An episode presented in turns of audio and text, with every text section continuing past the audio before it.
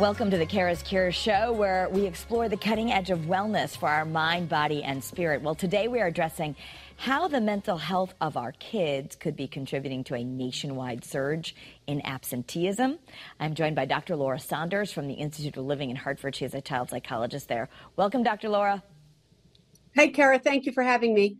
Absolutely. So, as a mom, I think we all know the struggle bus in the morning. Lots of kids saying they don't want to go to school, they're not going to go to school. But what we're seeing now is different, where kids really aren't going or showing up. For as long as school has existed, there have been struggles in the morning to get children to school. This is not a new issue right and and parents play usually a moderate to major role in making sure that their kids are up and dressed and have eaten something and, and head off to school, whether it's being driven or walk or take a bus. Um, none of that is new. Um, the the fact that you had to get up and go to school every day was the norm. It was typical until it wasn't. And th- this is one of those things where uh, where COVID, I think, is still having a lasting impact. There was a great article in the New York Times that talked about this um, how there is a surge in absenteeism across the nation because we experienced a period of 18 months, two years, you know, going on, you know, we're, we're sort of coming out of it, but there's talk about, you know, what are we going to do if there's another COVID surge in the winter? But what what it came to is okay, we'll just go remote or, you know, we'll skip school today because because you know i don't know if school's a safe place. And so it started to change the association with school as not necessarily being a safe place mm. when previously it actually had been considered a very safe and structured place. Right. So what do we do if our kids just don't want to go I think it starts with assessing what the issue is, right? Because honestly, we're all tired. So if it's tiredness, there's adjustments that you can make to do that. If there's, you know, ways to sort of engage their motivation around, you know, picking out your clothes the night before or knowing the night before what you're going to have for breakfast. Um, you know, and uh, again, I'm not talking about a, you know, a hot meal where parents are making pancakes. I mean, we never did that in my house, not growing up and not with my own kids. We had a bare amount of time and we had to get things done in that in that minimum amount of time. But um, what we're talking about is where's the resistance coming from? So if it's tiredness, that's something that needs to be addressed. If there's if it's just they have lost their motivation for school or they don't believe school's important, that's actually a bigger issue. And then there's also the anxiety piece, those people that have anxiety associated with school, they have stomach aches, they have headaches, they have body aches. Um, and that those body aches are not necessarily a sign of a bigger medical problem. Mm. They're actually the somatic symptoms of anxiety. So let's start there. Anxiety is through the roof. We know that with our kids. So if it is anxiety, and you still want your kids to go to school, what what do you do with that? I like to break it down into pieces and I like to label it. So you can say, remember, you were fine last night, you ate a good dinner, you had a little treat after dinner, you were okay. You're you're up this morning and label it as you feel anxious about school today. It what in particular do you feel anxious about? I don't know, is often the response that you mm. get. Okay.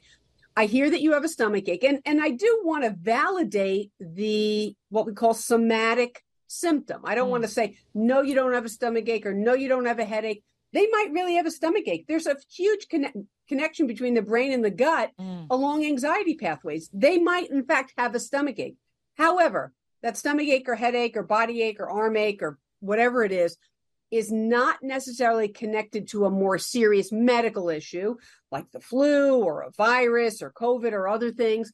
It is anxiety. So when you label it as anxiety, the the intervention is not to avoid what makes you anxious.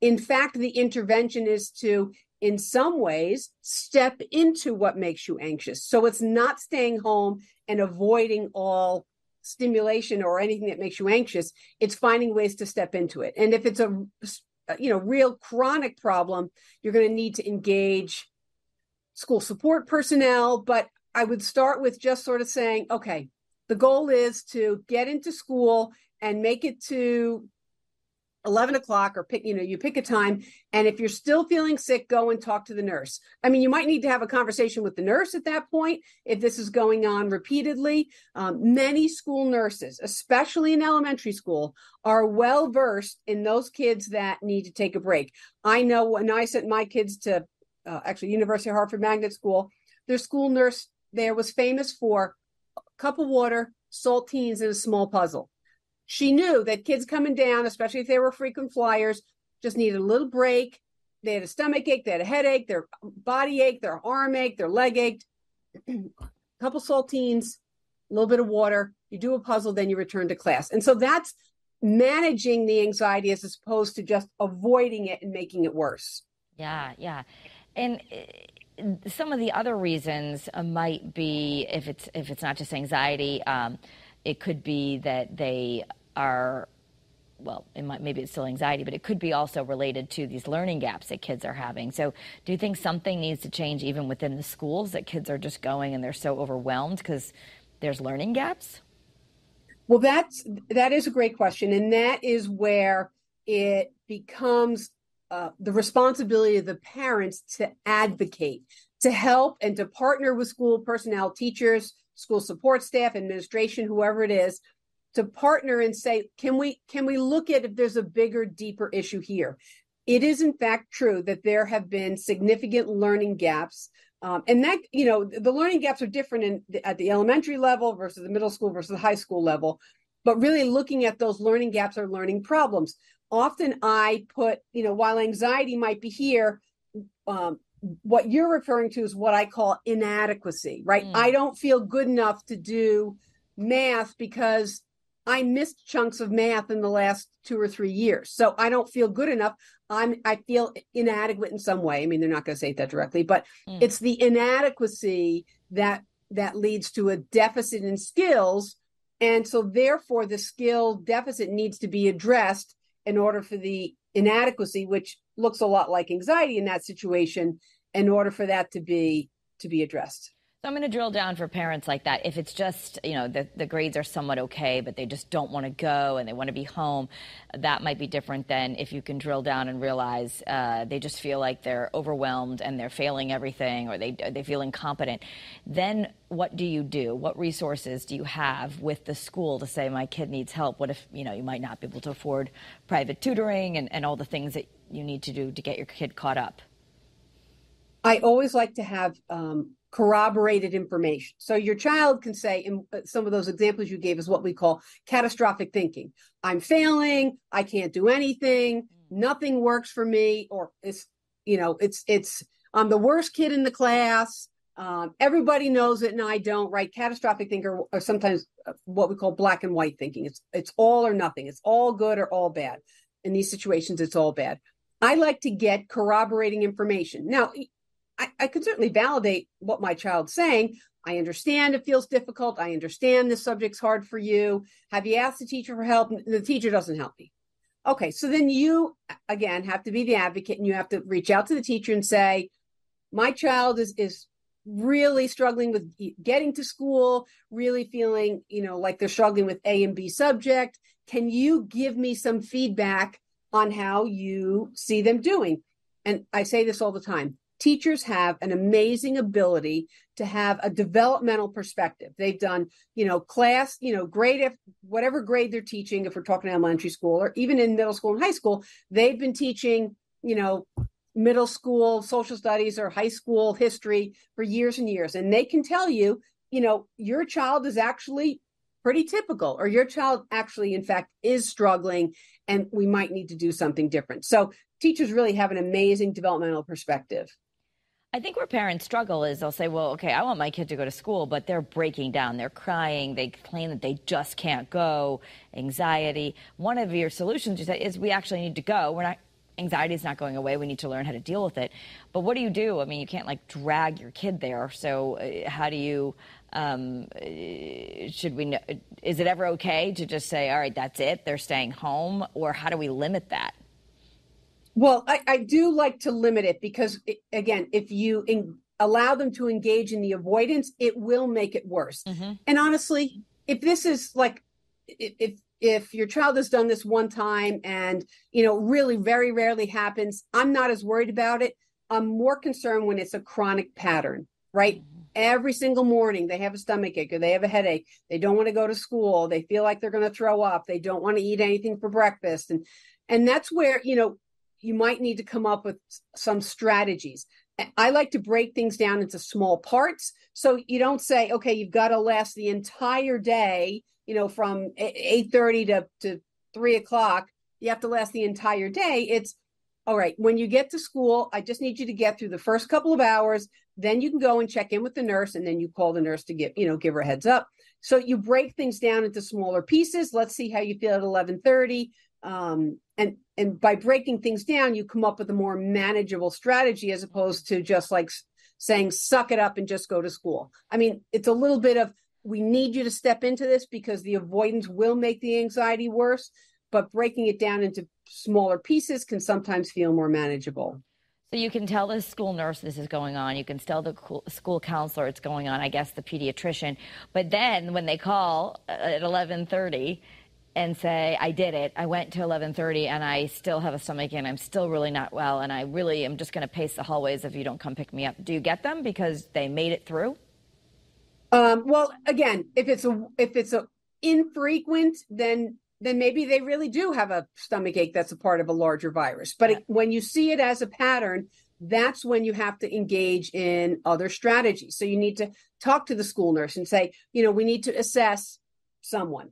Honestly, you know, the if if you're not vomiting or have a fever, you're probably okay enough to be in school. Yeah. Right. That's the yeah. that's the criteria. Right. I mean, that you're showing more extreme signs. So without vomiting, without a fever, um, you know, you might need to take a break. So the plan is you stay at the nurse's office or the guidance office or whatever whatever the plan becomes. You know, if you stay in there for 15 or 20 minutes, you kind of take a break.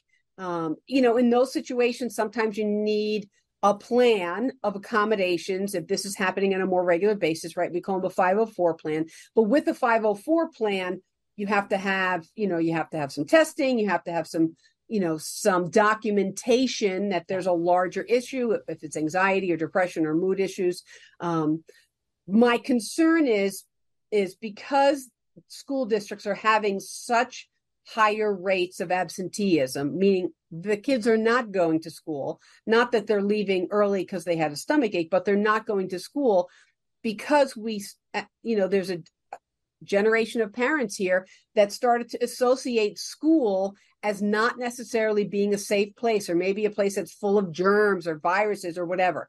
And that's always been the case, right? However, without being in school, you're not getting adequate learning. Without adequate learning, you are in fact falling behind, and that will create more anxiety. So I just want to clarify what you said. You actually think part of this phenomenon that we're seeing being reported on nationwide, a surge in absenteeism, is in part that the parents are also buying into this. Like, oh, I don't think school's a great place for you right now. Yeah, I think it became an association. Never before in, in the history of time did we ever associate school as being an unsafe place, mm-hmm. right? Kids if you think about the beginning of that COVID pandemic, well, I don't necessarily want to go back there physically or emotionally, it became associated that school is not a safe place. In that that the fall of 2020, when you know a lot of districts were remote or half and half, half the kids were in, half the kids were out, people were wearing masks. You know, it became associated that school could be an unsafe place. And so that created anxiety in parents, it created anxiety in in children and it created the feeling that being at school is not that important and that is a really false assumption because what what the data shows is that when you're not in school you just don't learn and it affects you as each stage goes on because learning is cumulative cumulative right? What you learn this week you know is is the foundation for what you're going to learn next week. So if you miss this week what you're learning next week is going to feel confusing and and difficult to manage. Right right. And it's so tough for kids uh, and parents really but um, I had an instance where a friend of mine who actually is in the medical profession talked about she couldn't believe it, but her son really couldn't go to school. He had to he had was really struggling with OCD and ended up just staying at home. I, I, think homeschooling for a couple of months. And I know that's an extreme case, but I'm just trying to help parents here. Is there ever, uh, I know you work at the Institute of Living and there are programs. I mean, are there certain times where, mm-hmm. with what you're dealing with, whether it be a medical leave for OCD, extreme anxiety, an eating disorder, are there times where we really need to not be that parent who says, no, you got to go? So in that in those circumstances, where there might need to be a break because there is a diagnosable condition. And I know anxiety is diagnosable. However, if there's a, you know, the, the severity of the obsessive compulsive disorder is so great that they need to be in a specialized program in order to address the OCD, then then there's intervention, right? So it's not just your child staying home and getting work sent home to them and then maybe maybe maybe not doing that work at home mm-hmm. there is intervention happening. So when there's intervention happening because the severity of the problem is really hindering their functioning then that's a plan. So i'm okay if there's a plan in place um, and the intervention is is aimed at getting the child back to school. I say this all the time Kara you know this. While i really feel like school builds a foundation of academics I feel that school is equally as valuable to teach you social skills and life lessons. Mm-hmm. The way you learn to manage conflict and problem solve and and deal with failure experiences is in school. I mean, it could be in sports, it could be in other things as well, but we really need to be in school for a lot of that ancillary learning to take place as well because social skills are life skills we all need to work in settings where we have to manage people and deal with conflict and solve problems um, and and and accept you know when you do something wrong or when you fail at something um, so s- school is is about learning but i think it's the other ancillary skills that are equally as valuable so, from the psychologist's point of view, I know we talk about rewards and all that. Do we, we have a kid who's reluctant to go to school? Do we get into that of, listen, if you go to school, then this X reward can happen? Or do we even, you know, when we got someone really reluctant, or do we just say, I'm not giving rewards for things they have to do? So I'm okay with that. I'm okay with providing reinforcement because reinforcement is an external way to create motivation. If someone's not internally motivated, mm-hmm. then we try to create external motivate motivators. This is true in everything. I don't work without getting paid every 2 weeks. I'm guessing you don't work without getting paid. I love what I do, but I work because I get also get paid for what I do, right? We all have external motivators in our life. So I don't want to pretend that everything has to be internally driven because that's just not the case in real life. I'm okay with, okay, listen, you know your child's struggling. If you get to school and you make it all day today, you get an extra 30 minutes of, you know, playing with your Nintendo Switch or you get, you know, whatever it is. I mean, I'd love to, uh, you know, in, in in my day it was you get to have an extra half hour playing outside but in any case, uh, a reinforcer is a reinforcer.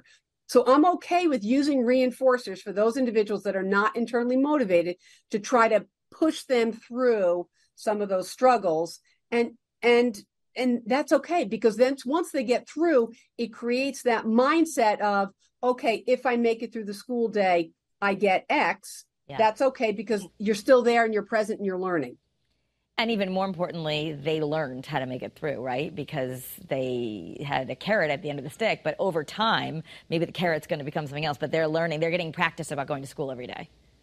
They're building a little bit of grit and stamina. Yep.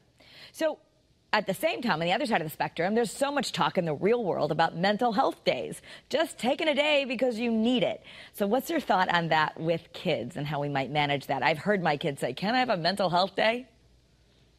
you know what? I'm actually okay with that. Mm-hmm. But this is, you know, this right now we're in the second week of September. So I don't know that anyone really needs a mental health day just yet. We just had the summer off.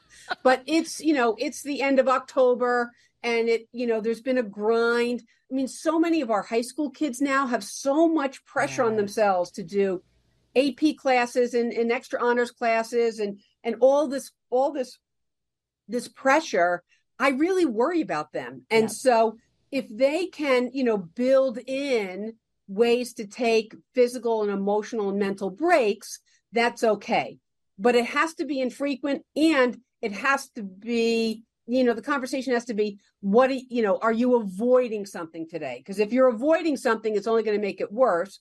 But you know what? If if you you've been grinding away for a period of time and you need to get you know leave early on a friday or if you need to take a break i'm okay with that because it's it feels more planful and it's not so much of avoidance. Yeah so basically right now um, we're talking about 7.8% of students are missing school on an average day. Uh, two years ago, it was far higher than before the pandemic. So uh, basically, the New York Times article is showing that there's also a problem because sometimes the kids who are missing the most are the disadvantaged kids or kids with disabilities or kids with lower income households. So we're, we're missing a lot more school now, and that's the troubling trend. Exactly. And you know, it if you have a learning disability, if you have social emotional issues, and you are missing more school, the the anxiety and the feelings of inadequacy. I'm not good enough. I can't do this subject. I can't do that subject. I can't relate to my peers. I, I can't manage social situations. Those situations will only get worse by not going to school. The article also talked about that parent involvement in school is the key to successful school climate. So, what can this we is, as parents do? So, this has been known for a long time. The more parents can be involved, and it might be as simple as having regular communication with the teacher. You know, an email after the first week saying, "How's my How's my child doing?" In, um, you know, being involved in any school activities, being involved in any kind of parent teacher organizations, the more parents are involved, the more teachers feel supported, the more children get the message, either directly or indirectly, that school is important. And it creates this level of investment and involvement that improves success for everyone. Yeah. So if if you are someone where you're like thinking, um, uh, my kid just needs to go and I don't really and, and we listen and we really realize that there might be something going on like anxiety or maybe ADHD or maybe something then there is a resource. And I just want to drive that point home. You would say start with the school psychologist. There's testing that they can do for free and and, and you might actually get a diagnosis that can lead to some of these accommodations.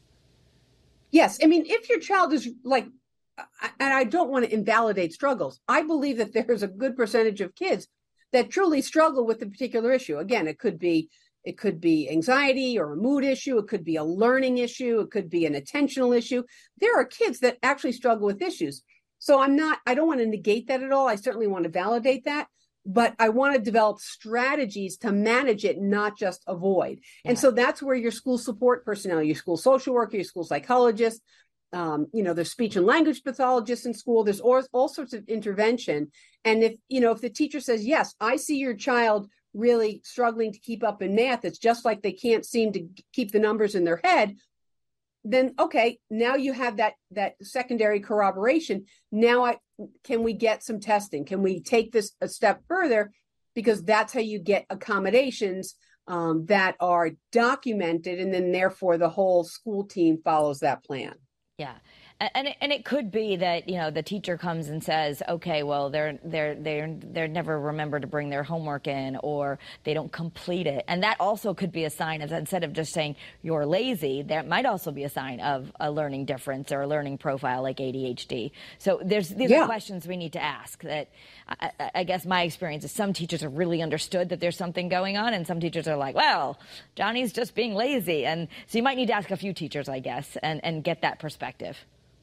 Yes, and and and again, I do like parents to sort of follow their their intuition on this. Yep. I mean, you know, that situation that you described, that's such classic disorganization. Now, a lot of kids have some measure of disorganization, but when the disorganization is so chronic that it's really impeding their ability to engage in, you know, as as you go up in grade, you engage in, in the grade you engage in more kind of multi-stage projects and tasks. Yep and that's where it really hits organizational skills um, so those individuals and you know deficits in organizational skills can be a sign of and it's uh, an attentional disorder. Um, but again, you don't have as much need for organizational skills in first, second, and third grade. It's usually kind of fourth grade, fifth grade, in, in the middle school and high school where organizational skills become more critical. And that's where you can start to see the kids that don't have a primary um, like hyperactivity issue, right? They're not the kids that are bouncing up and down their chairs and talking to their neighbor and doing that stuff, but they have some of the brain issues, the you know, the neurological issues that are core to to ADHD. You see that as they get older. So yeah, and so that's to go important. with your instinct on that. Important for uh, thank you for saying going with your instinct and just important for anyone who's listening that often um, in girls it does seem to show up later and uh, maybe because they didn't display the hyperactivity or they're just socialized to be more behaved. But if you're like well they were always fine and now it's eighth ninth and 10th grade that i'm seeing all these meltdowns you might want to drill down a little bit that it could be um, something going on because the demands are so much greater. Yeah i mean it, it is greater and, and again if you just think about you just think about like middle school where you're going from this class to this class to this class to this class and you have to you know you don't want to carry all I guess they still carry all their books, but you know, then you have to stop at your locker because then you have to get the books for this class. I mean, I guess there's laptops. I yeah. think of it back in the old days, but in any case, I can't get my brain out of that. But in any case, it still, I mean, that's physical organization. Never mind wait, this class assigned this assignment, but this is I'm on a block schedule, so I only have this class on Tuesdays and Thursdays, so I don't need to do it. And now it's Thursday, and I forgot because I didn't do it on Wednesday, and it was assigned on Tuesday. So you can see how organizational skills, as you get a little older, for those individuals that have core deficits, it really does have a negative impact. And now you're you're freaking out because you this is like the third week in a row you forgot your thursday assignment because it was assigned on tuesday and you didn't remember on wednesday and but that's where you do need to develop, develop some strategies to help manage yeah. those organizational deficits and sometimes as part of the plans might be the teacher is going to prompt them and say please turn in your homework because they might have brought it but they forgot to turn it in but uh, we're out of time yeah. but i want to let people know that you know obviously we can listen to this um, go with your gut and bottom line is we need to get kids back in school. So uh, interesting phenomenon that we're having right now, um, but hopefully we can address it and, and kind of turn it around. But I know parents need that help. Yep, parents need to be involved, and and and really, all the research shows that the more they're involved, the greater the success of their child, and really the greater success of the school system. Dr. Laura Saunders, thank you. As always, great to have uh, our mental health right on the armchair here. We can always ask the psychologist, so thank you for being with us. Thank you, Kara. Please take care. You too. And you can find more information on the cutting edge of wellness by joining the Kara's Cures Facebook group or follow me on social media at Kara Sundlun. I do like to share this content there. Have a great day and be well.